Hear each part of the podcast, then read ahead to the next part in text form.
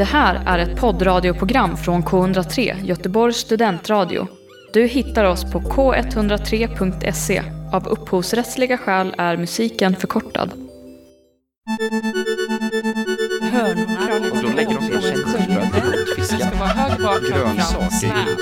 Är det flera som. Hej Malva! Hej! Malva, hon har steppat sedan 13 års ålder. Ja.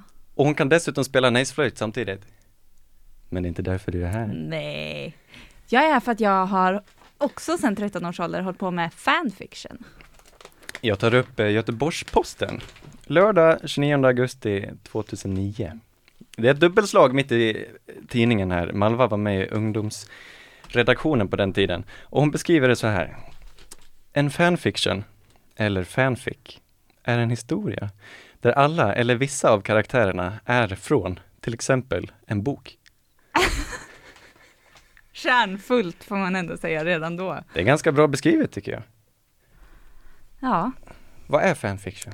Fanfiction är ju eh, fiction, alltså fiktion skapad av fans. Det, etymologin är inte så komplicerad, men det, det började på Alltså det, om man tittar på den populärkulturhistoriska liksom biten av det, så började det på typ 50-60-talet med fansigns, som var liksom små fanutgåvor av typ i princip tidningar, där folk skrev liksom historier om vad de ville skulle hända i sina favoritgrejer, vilket på den tiden framförallt var Star Trek. Jaha, ja. Mm. Och sen dess har det, nu förstås med internets eh, vagga, exploderat fullständigt. Verkligen, så det är en jättebusiness. Alltså om man går in och kollar på de här stora hemsidorna som finns så publiceras det liksom nya grejer verkligen en gång i minuten kanske, Ja, mer ofta. det finns en ordlista här i samma uppslag. Jag vet inte om den är lika aktuell idag. Slash. Uttryck som berättar att det i fanfictionen finns homosexuella relationer, vanligtvis mellan två män. Ja, Är det huvudtemat i fanfiction? eh, jag skulle säga att åtminstone romantik är definitivt ett huvudtema. Sen är det inte i allting och inte alltid. Och sen är det också, alltså om man tittar på hur det började, det här med Star Trek, då var det ju att folk skrev historier om Spock och Kirk, Ja. den här kaptenen och hans första commander, eh, och hur de då hade olika De började flirta lite romantiska- med varandra redan på 50-talet. Det är ju, det får man ju säga, rätt rejäl homoerotisk subtext eh, för att vara liksom 50-tal. Så man förstår ju att folk läste in, men, men helt riktigt, det är ofta så är det alltså homosexuella par. Men fenomenet i sig måste ju vara äldre än 50-talet. Mm, definitivt. Du pratar om konstiga grejer Jag från om- eh, ja, förr. precis. Din mamma är kulturvetare. Ja, så man är ju, hon har närt en eh, tönt vid sin barm. Nej, men eh, om man tittar på just det här fenomenet att människor som inte själva är, har skapat ett verk vill på något sätt förändra eller eh, utveckla det verket. Det är ju verk, verkligen inte någonting nytt. Ehm, om man tittar på till exempel Dantes La Divina Commedia, Ja. så när Dante kommer ner där i, ja, nu minns jag inte vilka, men en av kretsarna i helvetet. då De har en sitter- tratt vet jag. Ja, precis. Och så är det olika nivåer i tratten som man blir ledd in genom. Och där på en nivå så sitter eh, Odysseus. Jaha. Så det är ju liksom, då har ju han, liksom in, då har ju Dante då tagit med Odysseus Ja, ja, som ja. sitter där och chillar lite på Det här honom. var en svunnen tid före copyright, Precis. förstår jag. Precis. Och det är faktiskt en stor grej med fanfiction, är just det här med, det har varit ett antal mål eh, med just när folk har försökt sen att publicera saker som är fanfic, liksom hur fungerar copyrighten Ja. kring det? Tjänar folk pengar på fanfiction? Nej, är det korta svaret. det långa svaret är att Twilight eh, har folk skrivit mycket fanfics om. Ja. Och en väldigt känd Twilight fanfic eh, bytte de ut alla namnen och sen så rebrandade de det till 50 shades of Grey. Och den kan man ju säga, 50 shades-franchisen har har jag hört talas om till tjänat en del pengar. Och samma sak med Blev det ett mål? Vad tyckte författarinnan om det? Nej, Hon bakom alltså Twilight? Stephanie Myers heter hon va? Hon som har, nu outar jag mig som Ja, men det köper jag. Twilight. Nej, men jag, Stephanie Meyer som skrev har varit väldigt, eh, hon har varit rätt så cool med det. Men vad hon nu heter, L. Ron Hubbard, nej det är han Det är, en han skådis. scientologkillen? Ja, det är han kanske. Nej men hon heter något liknande. Hon som skrev 50 shades i vart fall. Hon å andra sidan har varit väldigt anti att folk skriver fanfiction om 50 shades, vilket man ju kan tycka är lite hycklande. Det är ju rent ut sagt hycklande. Så att det, Du, det finns lite Mm. fina bildtexter, jag återkommer till den här fina artikeln.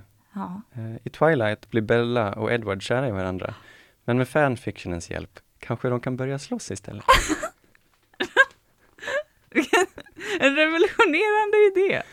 I Harry Potter och Fången från Azkaban visade sig att Sirius Black trots allt är god. Men vad hade hänt om han stått på Voldemorts sida istället? Nämen. Yoda slåss med lasersvärd i Star Wars 3, Revenge of the Sith. Vad skulle han göra i din version? är det så varje gång du ser någonting, läser någonting, upplever någonting, att du börjar spåna? Vad hade kunnat hända istället? Vet du vad jag tror? Kanske lite. Det här bottnar i ett missnöje med verkligheten.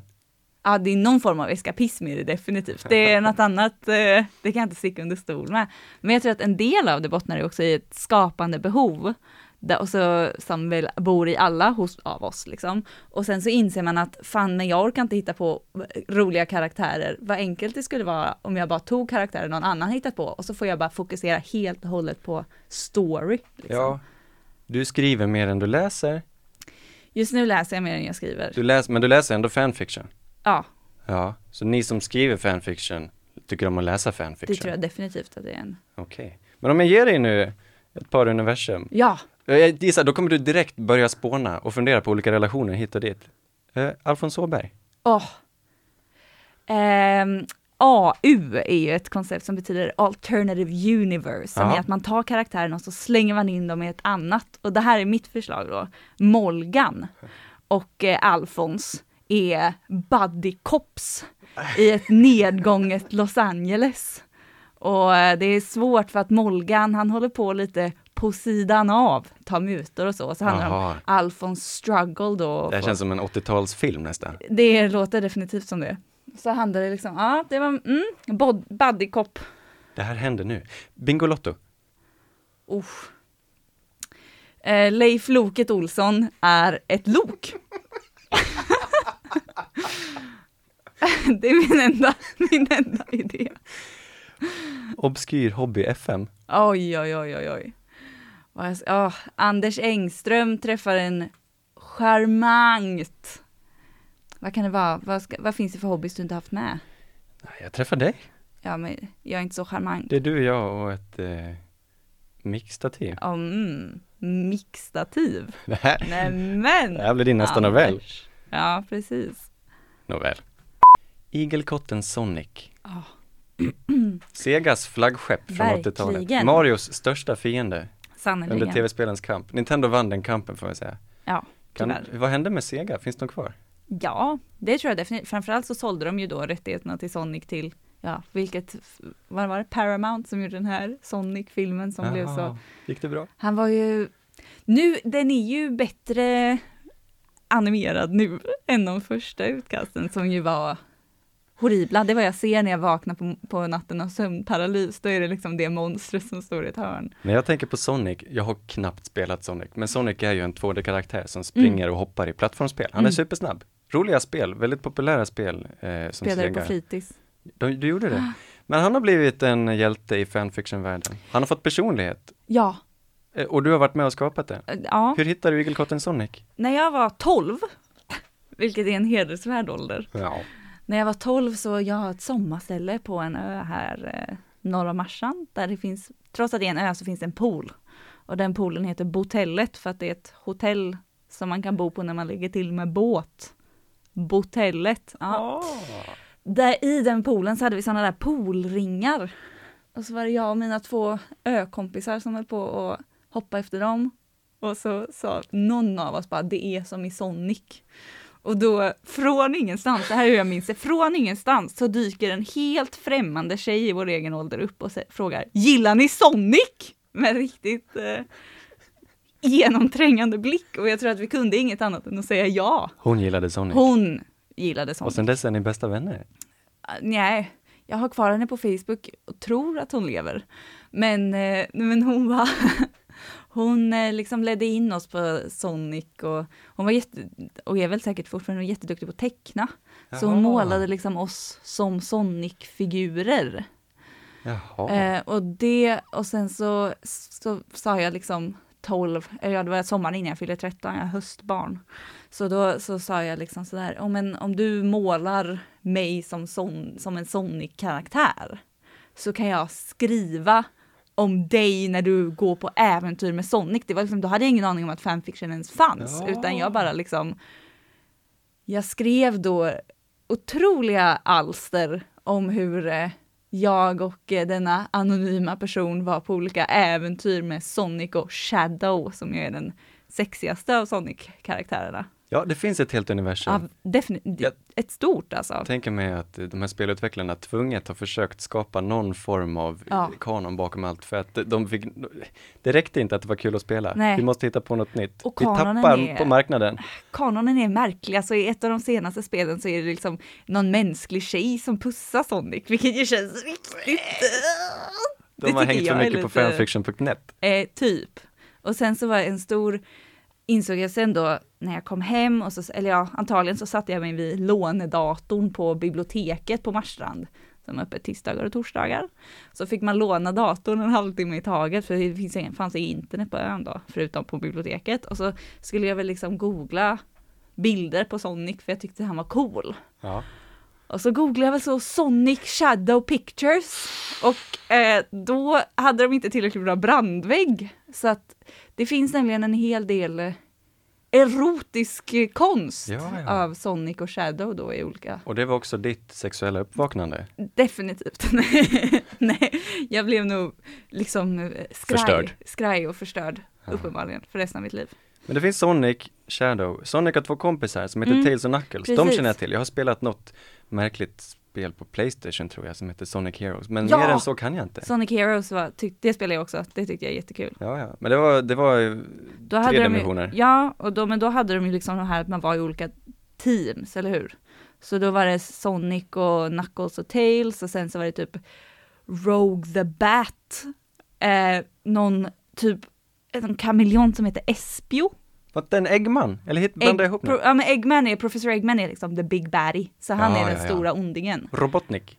Robotnik, de är samma tror jag. Det är samma. Oh, ja, men det kan jag me, tänka mig. Ja. kanske. Han hade en stor läskig mustasch. Han, ja, och spelas av Jim Carrey i den nya filmen, vilket är en otrolig... Jag förstår inte hur de fick Jaha. honom att göra det. Du, han ställer upp på vad som helst. Ja, Alltså han är sjuk på riktigt. jag tror det. Ja, men han är det. Den där mamma såg någon, berättade hon såg någon dokumentär om att han hade blivit liksom förstörd. Då tackar man ja till sådana roller. RPF. Ja. Real Person Fiction. Precis. Ja, det räcker inte med att skriva om litterära karaktärer. Det räcker inte. Ingen kan hålla sig till bara Sonic liksom. Det efter ett tag så känner man... Så vill man ha in den här tjejen i sammanhanget som han ska Precis. bli kär i. Eller Jim Carrey, eller vem som helst.